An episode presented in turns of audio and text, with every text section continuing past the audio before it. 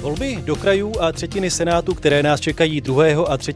října, se odehrají v unikátní atmosféře. Ještě před pár týdny si asi málo kdo dokázal představit, že by epidemie koronaviru mohla dosáhnout takových rozměrů, jaké vidíme nyní. Premiér se v televizi omlouvá za chyby, ministr zdravotnictví rezignoval. Jak ale může nezvládnutá druhá vlna epidemie se promítnout do výsledku? Dobrý poslech přeje Jan Bumba.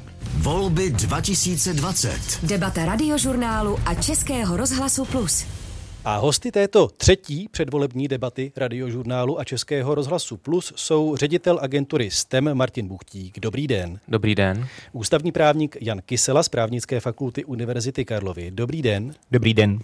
Eh, politoložka Eva Lebedová z Filozofické fakulty Univerzity Palackého. Zdravíme po linkách do Olomouce. Dobrý den. A také komentátor serveru a televize Seznam zprávy Jindřich Štídlo. Vítám vás, dobrý den. Hezký den. Doplním ještě, že debatu můžete i sledovat na webových stránkách zpravodajských stanic Českého rozhlasu. Eh, jedna evropská země si nedávno vyzkoušela volby v době koronaviru, myslím tím pochopitelně Itálii, kde se hlasovalo o zmenšení parlamentu. Eh, premiér Giuseppe Conte, když přišel hlasovat, měl roušku, dezinfikoval si ruce, udržoval rozestup od členů volební komise, pak eh, omylem upustil tušku, tak ji nejdřív zabalil do papíru, než ji někomu předal. Podobně to bude vypadat i v Česku. Ta hygienická pravidla budou všude stejná? Pane Šídlo? Já nevím, já předpokládám, že, ta, že ty volby budou mít samozřejmě nějaké jako přísnější uh, parametry eh, oproti tomu, co známe, jo, ten, že se za tou plentou nebudou ty tušky předávat tak, jako se tam vždycky střídají, ale plus samozřejmě budeme mít tu novinku, na kterou já se moc těším, Eh, že ji tady uvidím. Eh, otázka je, kolik lidí vyzkouší a to jsou ty volby drive-in. To je eh, něco, co jsme ještě nezažili tady nikdy, tak samozřejmě, že ty volby budou jiné, ale obávám se, že vzhledem k okolnostem, k situaci bychom se mohli připravit na historicky nejnižší volební účast v tomto druhu voleb. Myslím, co, tím, co se ale týká volební účasti, tak v té zmíněné Itálii, kde pochopitelně kromě toho referenda se konaly i regionální volby, přišlo nějakých 54% voličů. Navzdory všem těm mimořádným opatřením, navzdory tomu, že doba je taková, jaká je. Eh, paní Lebedová, co myslíte? Typla byste si, eh, budou Češi podobně disciplinovaní a ochotní volit? Eh, já bych si spíš typla, že ta volební účast bude také nižší, protože konec konců jsme viděli i v některých zemích, kde probíhaly volby třeba v červnu a podobně v letních měsících, tak ta volební účast skutečně byla nižší oproti tomu standardu. Eh, i prezidentské volby v Polsku eh, byly provázené vlastně mm, nižší volební účastí právě i u té důležité skupiny starších voličů. Tam dokonce vlastně v tom prvním kole byl pokles zhruba o 10% eh, bodů, takže si myslím, očekávala bych spíše, pokud ta volební účast bude, že bude nižší. Pane Buchtíku, nevím, jestli jste prováděli nějaké průzkumy na toto téma, jestli ta zjevně složitější procedura volební může hodně lidí odradit? Pravděpodobně lidi nebude odrazovat volební procedura jako taková. Myslím si, že ty drive-in volby jsou sice mediálně zajímavé, ale využije jich eh, opravdu velmi málo voličů a voliček. Ta, to, co bude odrazovat lidi nebo celé určité skupiny z populace, bude právě ta pandemická situace a obava z nějaké nákazy. Eh, pokud by skutečně volební účast byla nějak výrazně nižší, než je obvyklé při tomto eh, typu voleb, eh, Jindřichu, komu by to nejvíc pomohlo a komu nejvíc uškodilo? No to nevíme. Já bych ještě přidal k těm důvodům nižší volební účasti to, že krajské volby jsou vlastně jedny z nejméně populárních. No, společně s volbami do Evropského parlamentu, tak tam myslím, že kromě prvních voleb v roce 2000 se tam nikdy nějak nešplhá přes 40%. Hmm. Takže já nevím, já myslím, že je vidět ze všech kroků, které dělá předseda vlády a předseda hnutí Jano Andrej Babiš, že má obavu o to, aby přišli právě jeho voliči, protože jeho volický kmen, jaksi, nebo jeho, jeho volická základna skutečně je ve starších lidech. Takže eh, já nevím, jestli to tak skutečně dopadne, protože moje předvolební odhady jsou jako tradičně úplně mimo, jsem na to skoro pišný, ale, ale myslím si, že z těch kroků, které vláda a předseda vlády dělá, je zjevné, kdo má obavu o to, aby, aby lidé vůbec přišli. Aby... Eh, paní Lebedová, vidíte to podobně, že to je právě hnutí ANO, které může mít největší obavy z toho, že se sníží volební účast a hlavně, že nepřijdou eh, volit eh, starší lidé, kteří jednak můžou mít obavy ze samotné nákazy a jednak si můžou říci, jak je to letos složité, proč by se obtěžovali. No tak já myslím, že to, ty obavy jsou oprávněné. Já si myslím, že Andrej Babiš určitě jako nepočítal s tím, že těsně před těmi volbami eh, dojde k takovému zhoršení té epidemické krize a Myslím si, že vlastně právě důvod, proč eh, nějaká opatření v České republice, myslím epidemická nebo protiepidemická, nebyla činěna dříve, že byl právě, eh, nebo spočíval v tom, aby vlastně před volbami, těsně před volbami mm, se voliči nějak, nějakým způsobem necítili nepříjemně a tak dále. Ale myslím si, že Andrej Babiš vlastně nepředpokládal, že si skutečně ta epidemická situace takto výrazně zhorší. A to, jak vlastně teďka vypadá, tak eh, pro něho je problematické. To, um, on teďka vlastně reagoval tím, uh, že vyměnil uh, posta, post ministra zdravotnictví tedy, hmm. uh, a to je určitá reakce uh, na, ty, na ty obavy, které uh, mají jeho voliči. Ono se konec konců ukazuje, že vlastně čím starší volič, tak tím větší obavy uh, z epidemie uh, čím starší volič, čím starší občan, tím větší obavy z epidemie koronaviru. Eh, pane Kyselo, když se vrátím k té otázce volební účasti, mohl by někdo spochybnit eh, regulérnost voleb, kdyby přišlo opravdu hodně málo lidí? To myslím, eh, to myslím nemohl. Mohl by tu regulérnost pochybňovat za předpokladu, že by veřejná moc bránila někomu v účasti u voleb ale to není případ České republiky.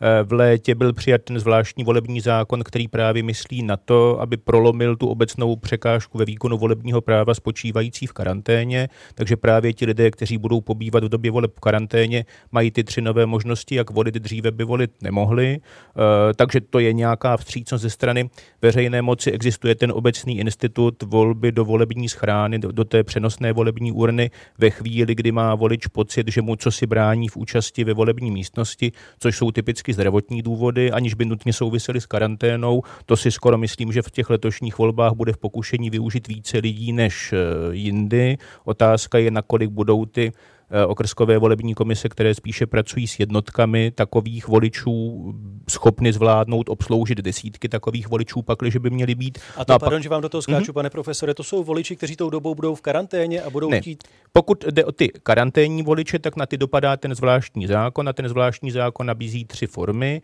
Jedna je přenosná volební schrána, ale jiná přenosná volební schrána, tu nezajišťují ty běžné okrskové volební komise, ale zvláštní okrsková volební komise a tam jsou různá protiepidemická opatření, ať už jde o ty lidi, kteří tu schránu přinesou, tak pokud jde o to, jak se bude pracovat s těmi volebními lístky tam odevzdanými. Druhá ta forma to je drive-in, zase v případě, že jste v karanténě, máte možnost volit v těch volebních stranech obsluhovaných armádou a třetí možnost to jsou ty uzavřené domy sociálních služeb, tak tam je možné vytvářet zvláštní volební okrsky.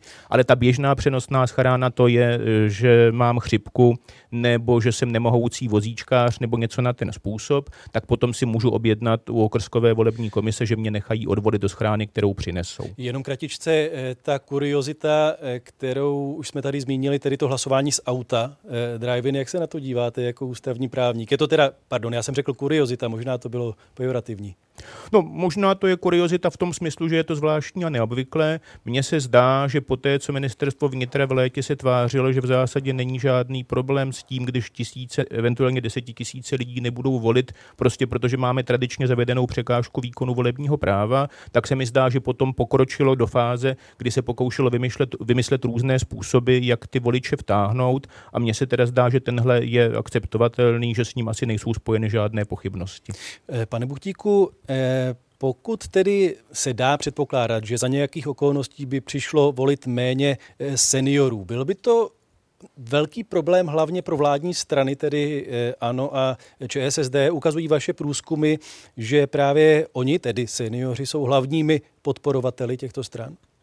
Tak především by to bylo mm, narušení té politické soutěže, který, které si nikdo nepřejeme. To je asi to především. Dru, za druhé, ano, mm, lidé v seniorním věku volí častěji ty vládní strany, potažmo eh, KSČM, eh, to je všeobecně známý fakt. Z druhé strany mm, to, ta, ty překážky různě vnímané, jak jsou tradičně i na straně mladých lidí, ty častěji nemají trvalé bydliště eh, v místě, kde se běžně pohybují, takže chodí méně volit i tady z toho důvodu takže těch překážek jako by celá řada, jenom tady ta je nová, neokoukaná, měli bychom se snažit o to, aby ne, nebránila lidem to demokratické právo své naplnit. Ale kdyby se tak stalo, kdyby skutečně ti starší lidé nepřišli, tak je pravděpodobné, že nejvíc by to ublížilo právě vládním stranám? Ano, ale zatím eh, jeden nejlépe zmapovaný precedens je v Polsku z prvního kola prezidentské volby a tam ten pokles byl opravdu o zhruba těch 10% bodů, jak zmiňuje paní Lebedová a v to znamená na celkovém výsledku, řekněme, 2, 3, možná 1 procentní bod jakoby celkového výsledku. Takže těma volbama to nějak extrémně asi nezahýbá. Eh, paní Lebedová, rozhodly se vládní strany eh, jak si prioritně obsluhovat v uvozovkách právě eh, seniory, ve kterých nacházejí nejpevnější pilíře své voličské přízně? Já teďka nevím, jestli se ptáte na volební kampaň, nebo... No, myslím tím obojí, myslím tím kampaň, ale i vládní výkon. Tak samozřejmě teďka vlastně ty aktivity, kterých jsme byli svědky těsně před volbami, tak samozřejmě k té jejich voličské skupině směřují, ať už to bylo Eh, třeba rouškovné a je to vlastně snaha jakoby přinést před těmi volbami něco hmatatelného.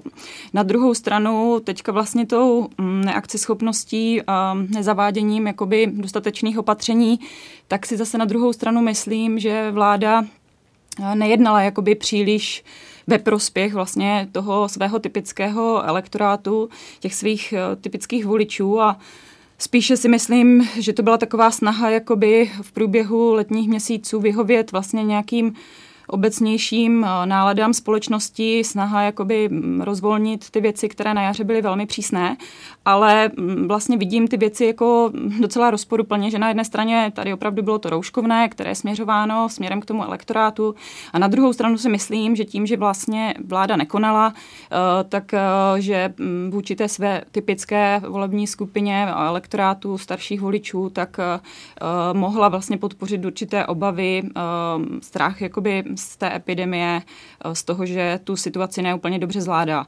A ten krok, který vlastně si teďka nedávno odehrál, eh, ta výměna, jak jsem už o ní mluvila na postu ministra zdravotnictví, tak je myslím ze strany Andreje Babiše eh, zatažením za takovou záchranou brzdu, aby před těmi volbami ukázal, že, že se snaží jakoby tu situaci řešit a, a mm, že, že ta výměna by měla znamenat vlastně zlepšení té situace.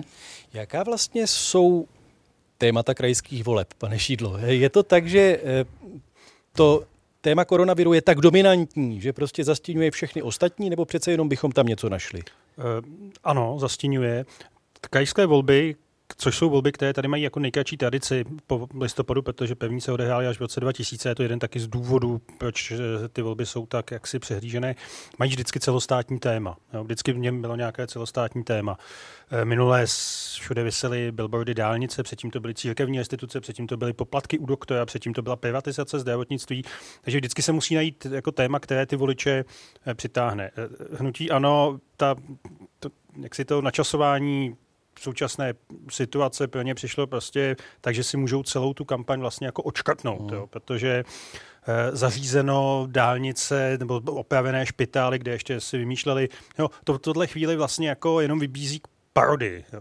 Takže ty volby se ode, vlastně ani nemají to téma, které se možná nabízelo, že to je generálka na ty příští volby, což taky nebyla úplně smyslem těch voleb v minulosti.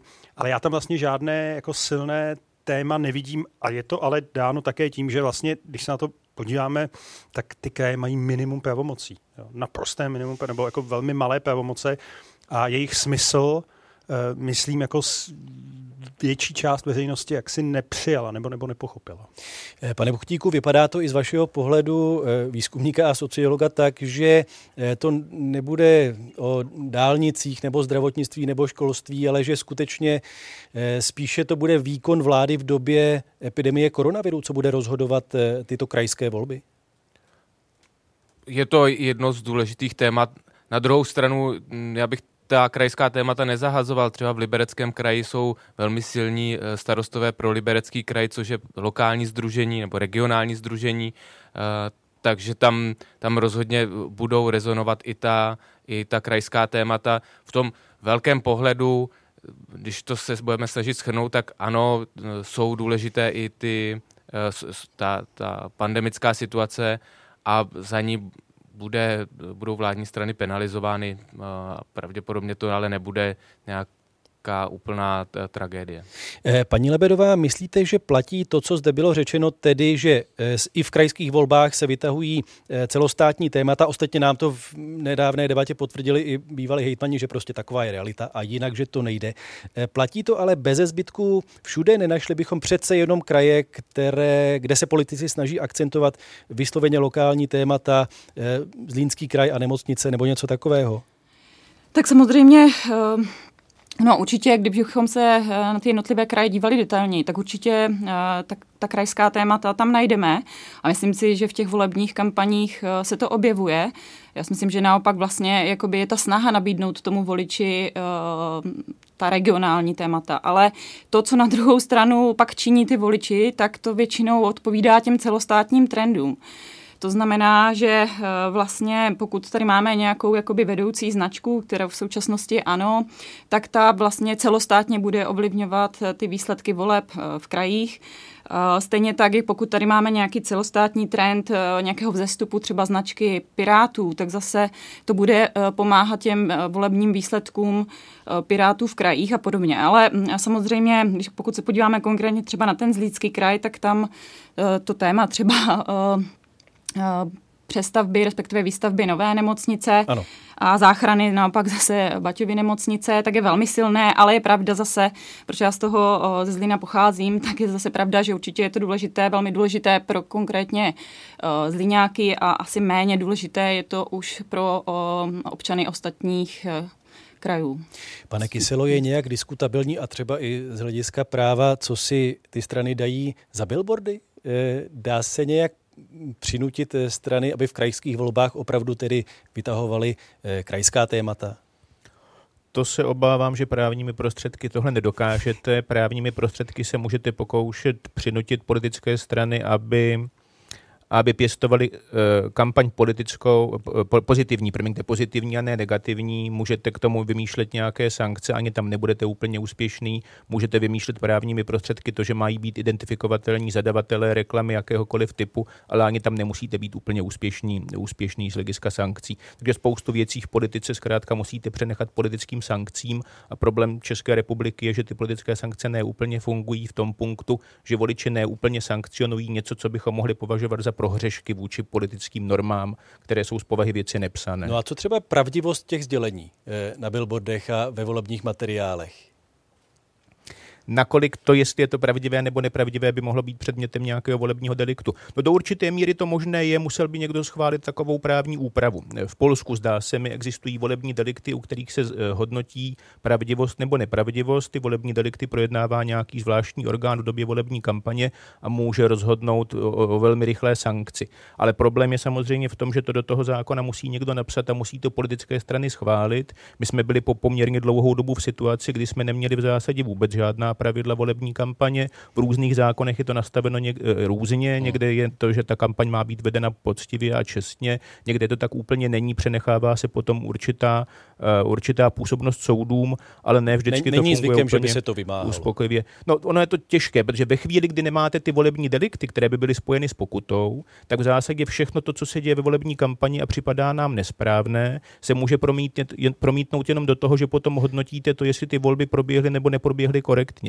A pravděpodobnost, že zrušíte volby kvůli tomu, že ta kampaň nebyla čestná a poctivá, je poměrně nevelká, protože by to z hlediska toho soudu bylo vnímáno jako extrémní zásah do toho, co si přáli voliči. Takže nejde o to, že by to vůbec nebylo představitelné, ale není to příliš představitelné. A jenom prosím ještě krátce, je to skutečně tak, že ta celostátní témata převládají kvůli tomu, že kraje mají tak málo kompetencí, stěžují si taky, že mají málo peněz, ještě dodejme, eh, a že z toho důvodu eh, strany sázejí na ta celostátní témata? Já si myslím, že to může být levnější z hlediska plánování kampaní těch politických stran, že pro tu stranu je zkrátka jako lepší vymyslet jednotnou kampaň pro celou republiku, ale nezdá se mi zase, že by neexistovalo nic jiného jako celost, než celostátní témata. Podle mě je to mix. Někde, zejména tam, kde nejsou hejtmani z ANO, může jít o to, jestli jste spokojený s hejtmanem z jiné politické strany, jiné než vládní, někde může jít o ta celostátní témata, někde může jít o regionální problémy. Ta celostátní podle mě budou dominantní ale není to tak, že by v těch krajských volbách o nic jiného než o ta celostátní nešlo. Posloucháte předvolební debatu radiožurnálu a Českého rozhlasu Plus. Našimi hosty jsou ředitel agentury STEM Martin Buchtík, ústavní právník Jan Kysela, politoložka Eva Lebedová a komentátor serveru a televize Seznam zprávy Jindřich Šídlo. Volby 2020. Debata radiožurnálu a Českého rozhlasu Plus. Podívejme se prosím na to, jak si strany před těmito volbami stojí. Pane Buchtíku, váš průzkum pro televizi CNN Prima News naznačil, že vládní hnutí ANO si pohoršilo z květnových 33,7 na 28,4% ale on to byl model sněmovních eh, voleb, jestli se nepletu. Co to vypovídá o vyhlídkách do těchto krajských a senátních voleb? No, obecná odpověď je, že model do senátních voleb nevypovídá v podstatě nic o těch krajských, jednotlivých krajských volbách, protože zejména letos máme e, různé koalice v různých krajích. Ta situace je z, té, z toho celkového hlediska velmi nepřehledná. Lidé se v tom teprve zorientovávají. Ten výzkum probíhal na začátku září především a tam ještě si troufnu tvrdit, že řekněme, polovina voličů potenciálních nebyla vůbec rozhodnutá, pro koho, koho bude volit. Je to vidět i na, na té nejistotě mm, v jiných otázkách, které zkoumáme. S dovolením tedy zmíním ještě konkurenční výzkum agentury Kantar, který taky ovšem eh, naznačil pokles eh, hnutí ANO. Eh, objevuje se nějaký nový trend, pane Buchtíku? Tak ten trend asi všichni tady vidíme, že místo řekněme, stovek, nízkých stovek nemocných, tady máme nízké tisíce nemocných denně. Ten a lidi to eh, dávají na vrub eh, hnutí, ano? Uh, Odpovím tak, že i kdybychom měli v celé Evropě stejnou situaci, tak na tom budou byty vždycky ty vládní strany. Stejně jako na jaře vládní strany, které uspěly s tou první vlnou, takzvanou, v podstatě po celé Evropě získali nějaký bonus Eh, jednoho, dvou, tří procentních bodů. V Německu je to úplně ještě o řád výš. A naopak ty strany, které neuspěly třeba v Británii, Boris Johnson a jeho konzervativci klesli z 52 na 40 eh, tím, že vlastně byli hodnoceni voliči, jakože nezvládli tu situaci. Takže ten úbytek je přirozený a byl by za jakýchkoliv okolností.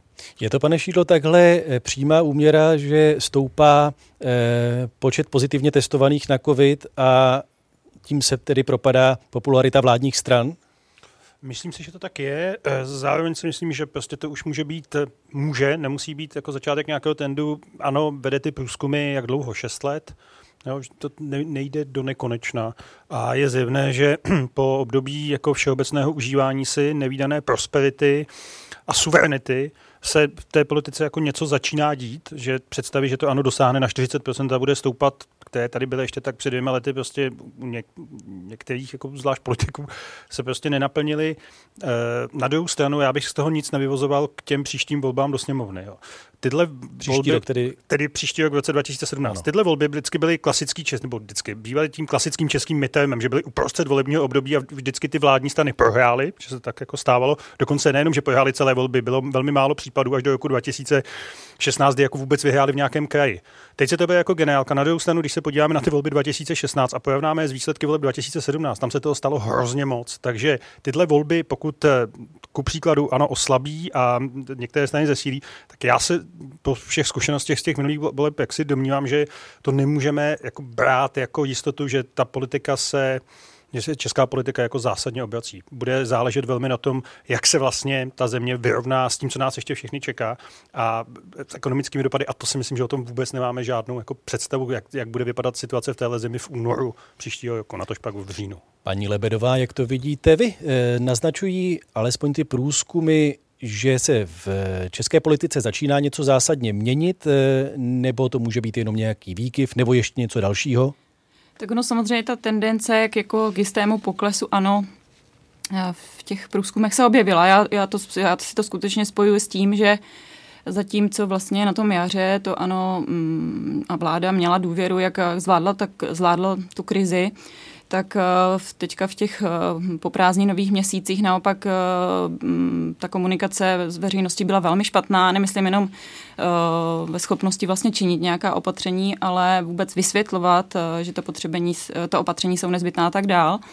A tak tady si myslím, že se jako projevuje ta určitá nedůvěra k tomu, jak vlastně tu druhou část krize vláda, vládní strany zvládají a že pokud, pokud bychom teďka ještě dál byli svědky toho trendu v posledních vlastně dnech a týdnech před volbami, tak že se to může projevit na určitém jakoby poklesu hnutí, hnutí ano a samozřejmě myslím si, že se to projeví i na poklesu e, výsledků ČSSD. Obecně tedy vlastně v průzkumu vidíme, že e, levice zaznamenává jakýsi dlouhodobý, dlouhodobý pokles a bude to určitě vidět i na výsledcích KSČM. Ale chci říct zároveň, souhlasím, co bylo mm, řečeno ostatními hosty, že, že, ten, že ten pokles pravděpodobně nebude nějaký jakoby dramatický, protože ono vlastně ti voliči si dávají něco na misku vah a oni samozřejmě možná do určité míry vystaví nějaké vysvědčení, že uh, méně důvěřují nebo že, mm, že ta krize nebyla zvládnutá dobře z části. Ale na druhou stranu samozřejmě pořád, když si srovnávají nabídku třeba dalších stran, uh, dostali samozřejmě důchodci rouškovné, byly, existovaly tady jiné dávky, tak určitě uh, budou toho zvažovat více a ne všichni to vyhodnotí jakoby jednoznačně, že, že vláda krizi nezvládla. Eh, pane Buchtíku, ještě s dovolením další eh, bod eh, z průzkumu. Jak významná je podle vašeho soudu ta zpráva, že v žebříčku žebříčku popularity eh, předstihl premiéra a předsedu hnutí ANO Andreje Babiše ministr vnitra eh, Jan Hamáček z ČSSD. Tak ta zpráva je určitě zajímavá v tom smyslu, že, že ten efekt takzvaného červeného svetru tady pořád rezonuje v té veřejnosti a Jan Hamáček vystupuje relativně nekonfliktně na rozdíl od Andreje Babiše, takže on nerozděluje tu společnost, není, ne, tolik ji nepolarizuje a ale myslím, že jsou tam i zajímavější zjištění jako eh, výrazný růst znalosti jak ministrině Aleny Šilerové, tak dnes již bývalého ministra zdravotnictví Adama Vojtěcha. No, on byl na třetím místě, jestli jsem se správně eh, díval. Ano, a nicméně tady ten žebříček popularity hodně stojí na tom, že musíte být hodně známý, aby vás hodně lidí mělo rádo a naopak vás také hodně lidí rádo potom nemá. Takže... No ale tak, takhle to vypadá, že eh, hnutí ano přišlo o velmi populárního eh, člena, nebo velmi populární osobnost, když ministr Vojtěch rezignoval. No, ale on stále zůstává eh, tedy eh, poslancem parlamentu, takže mm, nemůžu radit hnutí ano, co má dělat dál. To ne, od toho, od toho tato diskuse samozřejmě není, abychom radili jakémukoliv politikovi v tom, co má dělat. Eh, nevím, jestli Jindřich Šídlo eh, souhlasil s tím, že Jan Hamáček tolik nepolarizuje společnost? No jak kdy, ono, občas pohled na jeho Twitter eh, jako tomu úplně nenasvědčuje, ale vím, jak to, vím, jak to Martin Bochtík myslel. Abych jenom upozornil na jednu věc, jestli ta otázka míří k tomu, že to může být nějaký jaksi zásadní bod obratu pro sociální demokracii, která bude mít jediný úkol příští volby a i tyhle volby prostě proniknout tam znova, tak jenom upozorňuji, že v 90. letech býval nejpopulárnějším politikem zdaleka Vladimír Dlouhý a Oda měla vždycky velký problém se, jeho strana ODA, měla vždycky velký problém se do té e, sněmovny dostat. Ale já myslím, že ta výměna e, za Vojtěcha e, profesor Primula prostě zjevná, protože my, jestli si pamatuju dobře, když tak mě opravte, v těch výzkumech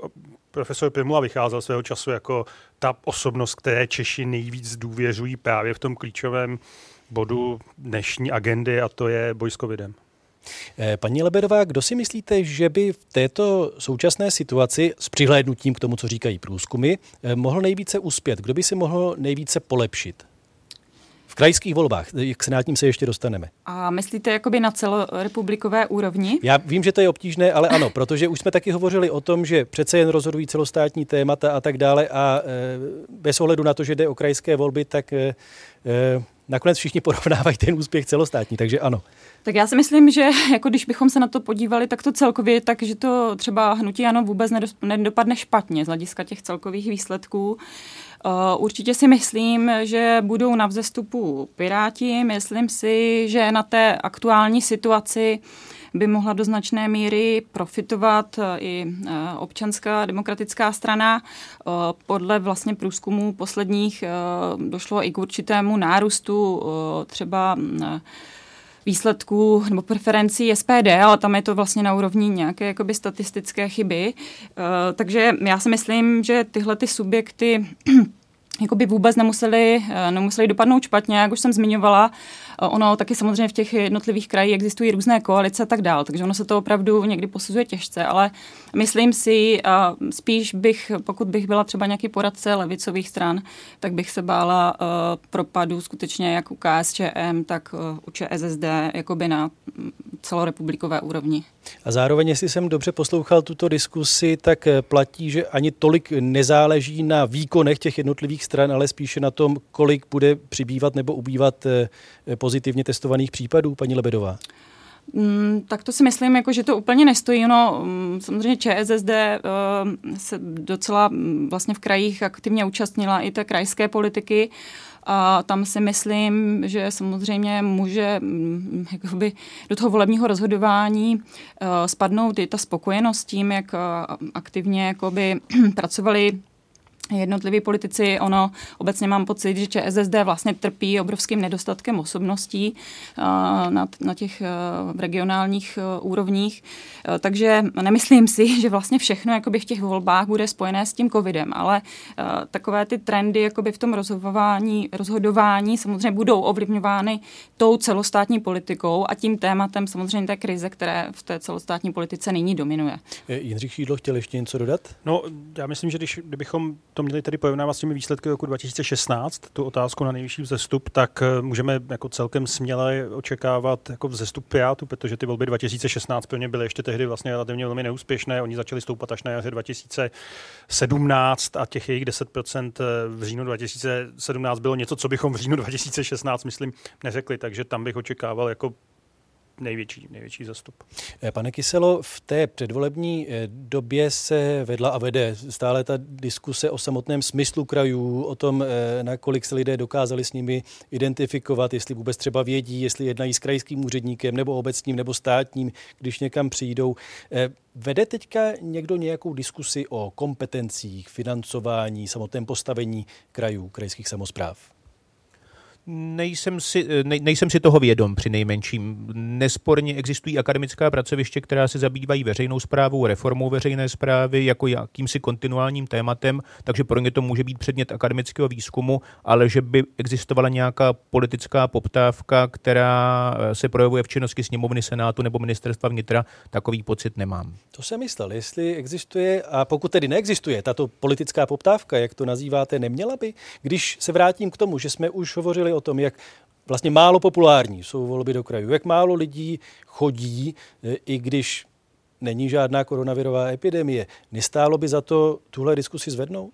To je těžké. Já myslím, že se ukazuje zejména v posledních měsících, že Česká republika je velmi málo efektivní stát a pravděpodobnost, že se nám podaří vést celou řadu podstatných debat paralelně, je teda velmi nízká. Takže nej, nejsme-li schopni řešit ani to, co je nejpalčivější, tak teď máme koronavirovou krizi, máme nesporně problém s vodou, nemyslím, že ho úplně posouváme ku předu, máme x dalších problémů, takže by do výčtu těchto žhavých témat někdo zařadil reformu e, krajů, to považuji za málo pravděpodobné právě protože nemáme lidi, energii ani čas. Takže ne, že by to bylo téma nepodstatné, ale když byste si ho seřadil jako v eh, řádu priorit, tak bude asi někde jako pod tím, jestli se mají vykupovat nebo nevykupovat petlahve, bych tak typoval. A asi, asi i málo by přitáhlo voličů, nebo co myslíte? Já mám na mysli třeba to, když Michal Horáček kandidoval na prezidenta, tak říkal, že by kraje měly být zrušeny, ale nezdá se, že zrovna tohle téma by mu přiválo mnoho příznivců. No, to jde o to, co tím myslíte. Eh, podle mě to voličsky chytlavé téma není určitě. Já jsem to chápal tak, že máte pocit, že bychom spíše ladili to, jak jsou ty kraje postaveny, jestli by neměly být v některých agendách posíleny, jestli by neměly mít větší objem vlastních příjmů a tak dále. Tak to je něco, co souvisí s efektivitou veřejné zprávy, ale rozhodně to nebude mobilizovat voliče, protože proč by ho to mobilizovalo. To, co by ho mohlo mobilizovat, je právě ta otázka, kterou by někdo mohl postavit, to je zrušíme kraje. Ale je dost nepravděpodobné, že tohle někdo udělá. Když by to někdo udělal, tak potom se zvednou ti, kterým jsou kraje sympatické, ale nemůžete zrušit kraje bez dalšího, musel byste vymyslet, to, čím je nahradit, a to je intelektuální, politické i nevím, jaké jiné úsilí, které vám prostě nepřinese žádný dobrý pocit, na tož pak politické body. Stále posloucháte předvolební debatu radiožurnálu a Českého rozhlasu Plus. Jejími hosty jsou ředitel agentury STEM Martin Buchtík, ústavní právník Jan Kysela z právnické fakulty Univerzity Karlovy, politoložka Eva Lebedová z Filozofické fakulty Univerzity Palackého a komentátor serveru a televize Seznam zprávy Jindřich Šídlo. Volby 2020. Debata radiožurnálu a Českého rozhlasu Plus. Trošku ve stínu krajských voleb zůstávají volby senátní. Eh, které strany, pane Buchtíku, myslíte, že můžou nejvíce získat ve eh, volbách do Senátu, kde se obměňuje jako obvykle třetina? Je zajímavé, že v kontextu toho, že jsme hovořili o tom, že eh, krajské volby nejsou moc zajímavé pro občany, tak ještě říkáte, že ty senátní Já jsou jsem si to uvědomil, když jsem to říkal, ale neplatí to, že to je ještě, ještě ve stínu. Ne, to samozřejmě máte pravdu. Víme, že když jsou například doplňovací volby, které probíhají mimo termíny ostatních voleb, nejsou s žádnými volbami spojeny, tak tam ta volební účast je let, kdy klesají na 10% možných voličů. Takže v tomhle z toho ohledu máte samozřejmě pravdu. A, abych odpověděl na vaši otázku, tak to je jednoduchá. Ten, kdo má nejvíc co ztratit, je ČSSD, pravděpodobně ztratí, tuším, že obhajuje 10 mandátů, 10 mandátů v tuhle chvíli, takže tady si obhájí dva mandáty, tak myslím, že to bude pro ní relativní úspěch. A z druhé strany samozřejmě ty no, ta nová uskupení, která uh, nikdy v Senátu nebyla, uh, to jsou, to jsou hlavně piráti z těch, z těch větších stran, tak ty můžou vlastně jenom získat. Takže já bych se na to díval na, s pohledem toho, kdo může ztratit a kdo může získat, než nějakým absolutním úspěchem. To potom bude předmětem komentářů uh, po těch volbách, takže v druhé půlce října eh, si o tom můžeme znovu popovídat. Paní Lebedová, kdo může podle vás nejvíc ztratit a nejvíc získat? No tak já bych tady v podstatě souhlasila tady s tím, co říkal uh, kolega. Uh, tak to nějak to bude. Možná je tam zajímavé v kontextu těch senátních voleb, že vlastně ano úplně rezignovalo v podstatě na uh, postavení kandidátů v Praze což z mého pohledu vypadá jako tak eh, veli, velice pragmaticky, vlastně i s, asi s ohledem na, na nákladnost kampaně tak dál, že vlastně ta Praha byla úplně vypuštěná a, a vlastně ano, se soustředilo mm, na, na jiné regiony, na jiné oblasti. Ale jako souhlasím s tím, tím co říkal kolega. Eh, pane Šídlo, není zvláštní, že vládní hnutí a ta, tak dominantní e, hnutí, jako je ano, nepostaví kandidáty všude? Je to zvláštní, já to, já to nepamatuji. Myslím, že tady v Praze je její společným kandidátem pro jeden z těch senátních obvodů ředitel nemocnice v Motole, pan Ludvík, který je ale sám sociální demokrat a je s tím více spojen, ale ještě více spojen s tím, že je ředitel nemocnice, což je v těch senátních obách vždycky důležitější než eh, jak si ta aktuální stanická příslušnost. Hnutí ano se nikdy ty senátní volby vlastně nedařily. Oni je neumějí, vidím tam podobný efekt, jako kterému čelila ODS v 90. letech, eh, že ve druhém kole se prostě spojovali všichni proti ní. Takže eh, navíc eh, Andrej Babiš mnohokrát o Senátu promluvil nepěkně, čímž ve svých vlastních voličích vytvořil dojem, že ten Senát prostě není důležitý, jakkoliv musí vědět, že důležitý je a že pro něj může být komplikující. Naopak eh, Senát se stal jako vlajkou opozice, která Eh, což jsme viděli mm, jako na mnoha příkladech. Tím posledním byl zatím, byla zatím cesta předsedy Senátu Vystečila, který o Senátu mluví jako o nejdemokratičtější komoře, což samozřejmě není pravda, ale je to taková bašta opozice a myslím si, že eh, zůstane eh, i po těchto volbách. To, že by se tam nějak významně měnili poměry ve prospěch vládnoucích stran, to myslím, nelze čekat. Tak my už jsme mluvili o té úspěšnosti předpovědí Jindřicha Šídla. Ne, ale to, na, ano, chtěl jsem udělat radost, aby to pak na mě mohl někdo. Eh, pane Buchtíku, ještě se konkrétně zeptám. Vy jste zmínil eh, Piráty, ale chci se zeptat na starosty a nezávislé. Není možné nebo dokonce pravděpodobné, že po těchto volbách budou mít nejsilnější klub v Senátu?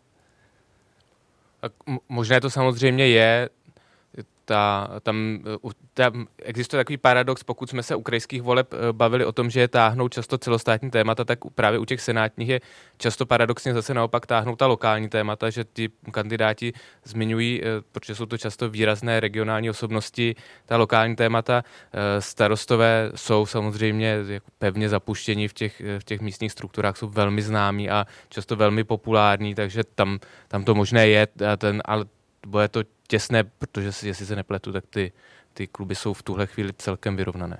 Eh, myslíte si, paní Lebedová, že kdyby k tomu eh, teoreticky eh, došlo a starostové byli opravdu nejsilnějším klubem v Senátu, že by se znovu otevřela otázka předsednictví horní komory? No to je hodně, hodně spekulativní otázka. Asi bych ani teďka před volbami na ní, myslím, nevím, jestli je vhodné na ní odpovídat, no. Uh, protože mm, jako skutečně vlastně mm, teďka se bude hrát, kdo jak v těch volbách zvítězí a tak dál, jaké budou ty konkrétní výsledky a, a nevím, jestli by toto by mělo být ještě nějakým způsobem um, na programu. Jindřich Šílo chtěl něco doplnit? No, samozřejmě se ta otázka otevře, protože předseda Senátu se volí po každých uh, senátních volbách, každé dva roky, takže uh, ta otázka bude na stole a samozřejmě, že ten, kdo bude mít nejsilnější klub, tak bude chtít předsedu Senátu, to tak je vždycky. Pane Kyselo, jak ono se vlastně, jak on se vlastně volí předseda Senátu? Je to vždycky ten, kdo má nejvíce senátorů, ten klub, který má nejvíce senátorů, nebo to může být i úplně jinak? Tak to není, záleží na politických jednáních. Třikrát byl předsedou Senátu Petr Pithart, který nikdy nepředstavoval nejsilnější klub. Lidovci bývali silný klub, ale nejsilnější nebyli. Eh, když má v Senátu většinu jediná strana, byla éra oranžového nebo modrého Senátu, tak je v celku logické, že si zvolí svého předsedu, ale s výjimkou těch případů, kdy si ta strana zvolí svého předsedu, se na tom ti ostatní musí domluvit. Konec konců i před těmi dvěma lety bylo zřetelné, že probíhá celá řada politických jednání. Jejich součástí je mimo jiné argumentace tím, kdo má ten klub silnější, což ale ve chvíli, kdy je ta síla teda měřena jednotkou, že mám teda jednoho víc nebo jednoho méně, není úplně nejpřesvědčivější, protože se domluvíte nebo se nedomluvíte. Eh, předseda hnutí stan Vít Rakušan řekl v rozhovoru pro hospodářské noviny, že by mu, cituji, pokračování Miloše Vystrčila jako předsedy Senátu rozhodně nevadilo. Eh, konec citátu. Eh, senátor Vystrčil přitom, jak známo, je z ODS. Myslíte, že panu Vystrčilovi tolik pomohla cesta nad Chajvan? Že teď za ním třeba i stojí politici z jiných stran. Co myslíte, paní Lebedová? Um, tak samozřejmě, eh, teďka si ptáte eh, na, na konkrétně jako vystrčila, eh, jak, jakým způsobem Můžete ještě prosím vás tu otázku jednou se omlouvám. Určitě, určitě. Ptal jsem se na to, jestli mu natolik pomohla ta cesta nad Chajvan, která z některých úhlů pohledu byla kontroverzní, ale rozhodně byla velmi viditelná. Jestli mu natolik pomohla, že za ním třeba i pevněji stojí jiní senátoři z jiných stran. Tak určitě ta cesta na Tajvan eh, velmi pomohla. Miloši Vystrčilovi, uh, myslím si, že to pro něho bylo opravdu jako um, skvělý jakoby krok uh, v té, na té jeho pozici, uh, takže si myslím, jako tohle hodnotím jednoznačně jako pozitivně, byť samozřejmě v tom veřejném prostoru pak zaznívala, zaznívala kritika jakoby z těch táborů, které uh, tomu nebyly nakloněny, ale co se týká eh, Senátu, tak si myslím, že mu osobně to pomohlo. A myslíte, eh, pane Buchtíku, že ten eh, ta, to, to zviditelnění Miloše Vystrčila a ta cesta nad Chajvan mohla být tak úspěšná, že by to mohlo pomoci i dalším kandidátům ODS? Já si myslím, že to byla, že to v, pravděpodobně Pravděpodobně je to spíš eh, věc, která zviditelnila pana Vystrčila jako předsedu Senátu. Takže stranu ne? Eh, ODS jako taková na tom nemůže vydělat? Tak samozřejmě může, nemyslím si, že to nějak aktivně teď v předvolební kampani eh, výrazně používá a nemyslím si, že by to bylo rozhodně to rozhodující, byť já jsem spíš sociolog než, než politolog. Eh, pane Kyselo, musím se zeptat ještě na eh, jednu věc. Eh, předseda KSČM Vojtěch Filip, který je ostrým kritikem oné cesty nad Chajvan, řekl, že Miloš Vystrčil byl zvolen 8144 hlasy, zatímco prezidenta volilo 2,5 milionu hlasů a pan Filip řekl, musím se ptát, jaká je legitimita toho rozhodnutí, myšleno tedy té cesty nad Chajvan. Má ten počet hlasů, kterými je někdo zvolen nějaký vliv na sílu mandátu? No, těžko mohli pana Vystrčela volit 2 miliony voličů, když kandiduje v eh, jednomandátovém obvodu v senátních volbách, přičemž těch obvodů je 81. Kandiduje v úplně jiných volbách s úplně jinými počty hlasů, k úplně jinému účelu, k jiné funkci, k jinému mandátu. Byl nesporně legitimně a legálně zvolen senátorem, byl nesporně legitimně a legálně zvolen předsedou senátu a z toho tedy potom plyne, že má nějaký manévrovací prostor. Když jste se předtím zmiňovalo té nejdemokratičtější nejdůležitější komoře, tak se k tomu vysloval Jindřich Šídlo. Já myslím, že nejde o to demokracii bez přívlastků, ale to, o čem mluví pan předseda Vystrčil, je ta liberální demokracie. A tam podle mě tu pravdu mít může, protože podíváte se na to, jak je složena poslanecká sněmovna, podíváte se na to, kdo je ve vládě a podíváte se na to, kdo je prezident republiky, tak příliš mnoho zastánců liberální demokracie v těchto třech orgánech nevidíte, zatímco v Senátu spíš jo. A mně se zdá, že na tomhle je založen určitý éto způsobení Miloše Vystrčila jako předsedy a ta tchajvanská cesta je pouze dílek v tomhle a z toho důvodu si taky myslím, eh, že to může přinést ODS určité plusové body, protože mně se zdá, že ona to teda v určité míře používá v té volební kampani jako strana, která říká, podívejte se, kdo je náš významný představitel, s jakým étosem vystupuje, k jakým hodnotám se hlásí. A počet, počet voličů, myslím, v tom hraje poměrně malou roli. No ale přece jen, jak je to s tou silou mandátu, protože jistě i Vojtěch Filip jako právník dobře ví, že eh, Miloš Vystrčil byl legitimně eh, zvolen, ale nenaráží on na to, že Senát eh, je v zásadě nepopulární instituce, málo lidí se obtěžuje k volbám a že skutečně to tak je možné v uvozovkách prodávat voličům, jako podívejte, když tam chodí tak málo lidí volit, jaká je pak váha nějakých eh, rozhodnutí nebo činů jednotlivých senátorů? No, mně teda tenhle ten numerický způsob uvažování není úplně blízký. Když byste ho chtěl akceptovat, tak byste teda nejdřív musel spočítat hlasy voličů volících senátory, kteří volili Miloše Vystrčila jako předsedu Senátu. Jo? Tak pořád byste asi nedosáhl dvou milionů, prostě protože do senátních voleb chodí méně eh, voličů než do prezidentských, ale dostanete se teda na nějakou cifru.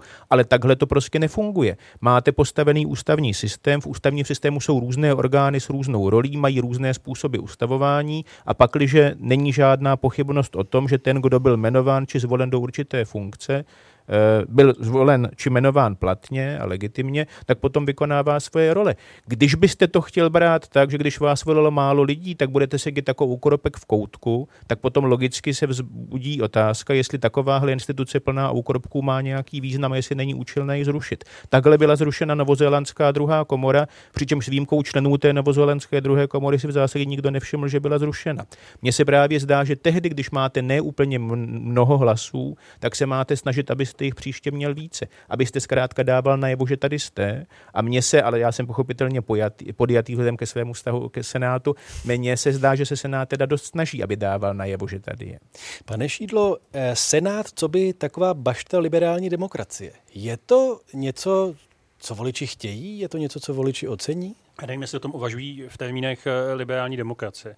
Myslím, že tady jako voliči jak si volí, jak, říká, jak tady říkal kolega Buchtí, svého oblíbeného starostu nebo prostě místní, místní osobnost nebo politika, kterého znají. Nejsem si jist, jestli s tím eh, počítají, ale eh, důležité skutečně je, že jako voliči zvlášť některých stran Senát nikdy moc nepřijali a je, to, jako nahrávají tomu i výroky mnoha politiků, mnoha politiků, kteří ve chvíli, kdy ty senátní volby prohrají, tak okamžitě první, co řeknou na tiskovce potom je, že by se ten senát měl zvolit, eh, z, z, zrušit, zrušit. Což je v zásadě neproveditelné, si myslím, nebo musela by na tom být jako široká politická schoda, na které se, včetně těch senátorů, že jo, eh, na, které, na kterou tady, tady eh, nedojde, ale fakt si nejsem jistý, jestli při cestě k, sena- k urně v senátních volbách lidé uvažují eh, o liberální demokracii. Jiná věc je, a to je pravda, že prostě my jsme tady se bavili o volbách, o volební účasti ale pak tady máme ještě to první kolo Senátu se sveze s těmi krajskými, pak je tady to druhé. Ta čísla opět ještě o něco víc padnou. A pak ta debata o legitimitě tady bude na stole znovu. A tady už se před několika lety ona je tady, i když není žádný koronavirus. To, je to přesně tak, je to, je to přesně tak. A už před několika lety se řešilo, jestli není, prostě senátní volby nemají projít nějakou změnu, jestli například nemají být jednokolové. Jo. A myslím si, že by se, taky to není na žebříčku těch priorit této země někde velmi vysoko, jak říkal eh, pan profesor Kysela, ale že by se k tomu politici v klidnější době měli vrátit a že by se něco tady mělo stát, protože je to problém. Pane Buchtíku, nevím, jestli máte třeba nějaké průzkumy ohledně toho, co vlastně eh, lidé a voliči od eh, Senátu očekávají. My jsme tady kladli tu otázku Senát jako jakási záruka liberální demokracie, případně Senát jako jistá protiváha eh, sněmovny a vlády. Eh, co vlastně lidé očekávají od Senátu? Kdybych měl mluvit za veřejnost jako celek, nebo za ta data, která vyplývají z našich výzkumů, tak je tam vlastně to vnímání Senátu je velmi jednorozměrné. Buď toho máte rádi a oceňujete všechny tady ty jeho uh, aspekty, anebo ho nemáte rádi. A těch lidí, kteří vlastně neocenují Senát, nemají ho příliš v lásce, je víc ne, obecně než těch, kteří ho oceňují. Um, zároveň je to také dané tím, kdo vlastně eh, v Senátu drží tu, rozhod, jakoby tu většinu v tuhle chvíli, uh, takže, takže jsou to voliči právě těch, řekněme, opozičních stran, eh, takzvaný demokratický blok v tuto konkrétní chvíli. A Eh, proto je, proto je podporován častěji právě těm, těmito lidmi. Myslím si, že kdyby se to jako výrazně otočilo, bylo by tam velmi mnoho zástupců, například SPD nebo KSČM, takže by prostě ten Senát mohl získat na popularitě za, zase u těchhle z těch voličů. A když jste použil to sousloví, že lidé nemají Senát rádi, tak eh, nemají ho rádi proč? Že jim přijde zbytečný, nebo že zdržuje, nebo se vynakládá moc peněz? Jasně, je to od, odkladiště vysloužilých politiků a tak podobně. Nicméně, jenom abych, abychom tady nehaněli Senát, část lidí bude, velká část veřejnosti nebo podstatná část veřejnosti má stejný postoj ke krajům, protože to je jakoby zbytečný eh, prvek, nebo k Evropskému parlamentu, což jsou teda volby, které taky nejsou velmi populární. Takže pro určitou část veřejnosti je v vzorném hledáčku jenom prezidentská volba, respektive prezident, a při, nebo o, z volby do dolní komory parlamentu. Paní Lebedová, myslíte si, že e, senátní volby jsou takové, kterým třeba lidé moc nerozumí v tom smyslu, že neví, proč by se měli obtěžovat, že možná nevědí, k čemu jim to vlastně je? No, ono tady všechno bylo řečeno, tak ono jsou to samozřejmě jakoby druhořadé volby z hlediska uvažování voličů, ale samozřejmě Eh, vůbec to tak nemusí být jako z hlediska významu té, významu té instituce, ale prostě platí, že opravdu pro voliče to, to nejsou volby, které prostě je zajímají a ke kterém ve, větších, ve větším počtu jakoby chodí, ale myslím si, že tak toto jakoby nemůže stát a já bych to možná ještě odpověděla, ono obecně vlastně znalost eh, politiky, jak víme, i zdát, je jako úřady voličů poměrně nízká, tak, takže kdybychom se třeba ptali v nějakých průzkumech, kdo jsou jako náměstci hejtmana v jednotlivých krajích, kdo jsou členové rady, tak bychom prostě u velmi malého procenta voličů dostali dobrou odpověď. My to víme vlastně i z dat povolebních studií. Eh, se, že, pardon, že, že vám do toho vstoupí, my jsme takový průzkum i dělali a skutečně to nedopadlo moc dobře. Dokonce ani ty hejtmany eh, lidé často no, neznali. No, přesně tak.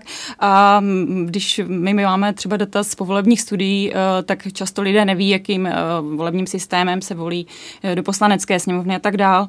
Takže, takže takhle to jako úplně zase nemůže stát, že by vlastně měli při nastavování toho systému řídit tím, jakoby, co si myslí běžná, běžná veřejnost. A samozřejmě ty debaty o té legitimitě tady jsou, ale Nevím, jestli by zrovna vlastně tyhle ty mimořádné volby, mimořádné situaci zase měly být nějakým uh, mezníkem v tom znovu přehodnocovat uh, význam Senátu a um, výšku volební účasti a podobně. Pane Šídlo, prosím ještě krátce, co tyto volby v té mimořádné situaci eh, napoví o vyhlídkách na ty eh, sněmovní volby, které se mají konat příští rok?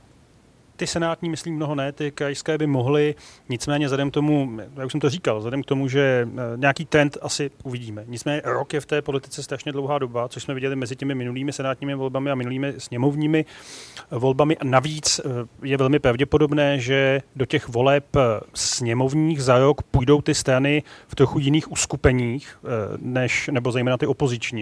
Je předpoklad, že tady vzniknou možná nějaké dva opoziční bloky, což je zle, vzhledem k volebnímu zákonu jako naprosto zásadní. Takže je to zajímavý test, ale je to jako víc, ne, víc to není a nic bych z toho jako zásadního, pokud ano, nepůjde na 15%, a to se podle mě nestane, tak bych z toho nevyvozoval. Dodává komentátor serveru a televize Seznam zprávy Jindřich Šídlo. Děkuji za účast v debatě. Naschledanou. Naschledanou, děkuji. Eh, po linkách do Olomouce děkuji a zdravím politoložku Evu Lebedovou z Filozofické fakulty Univerzity Palackého. Díky, naslyšenou. Děkuji, nas, naslyšenou. Hostem zde ve studiu byl také ústavní právník Jan Kysela z právnické fakulty Univerzity Karlovy. Děkujeme, že jste byl naším hostem. Potěšení na mé straně. A ředitel agentury STEM Martin Buchtík byl také dnes s námi. Děkujeme i vám. Naschledanou. Díky, naschledanou. Taková tedy byla třetí předvolební debata radiožurnálu a Českého rozhlasu Plus. K podrobnostem se můžete vrátit i na našich webových webových stránkách. Od mikrofonu se pro tuto chvíli loučí Jan Bumba. Posloucháte Radiožurnál a Český rozhlas Plus za chvilku 18 hodin a uslyšíte čerstvé zprávy, které vysíláme společně Radiožurnál i Plus.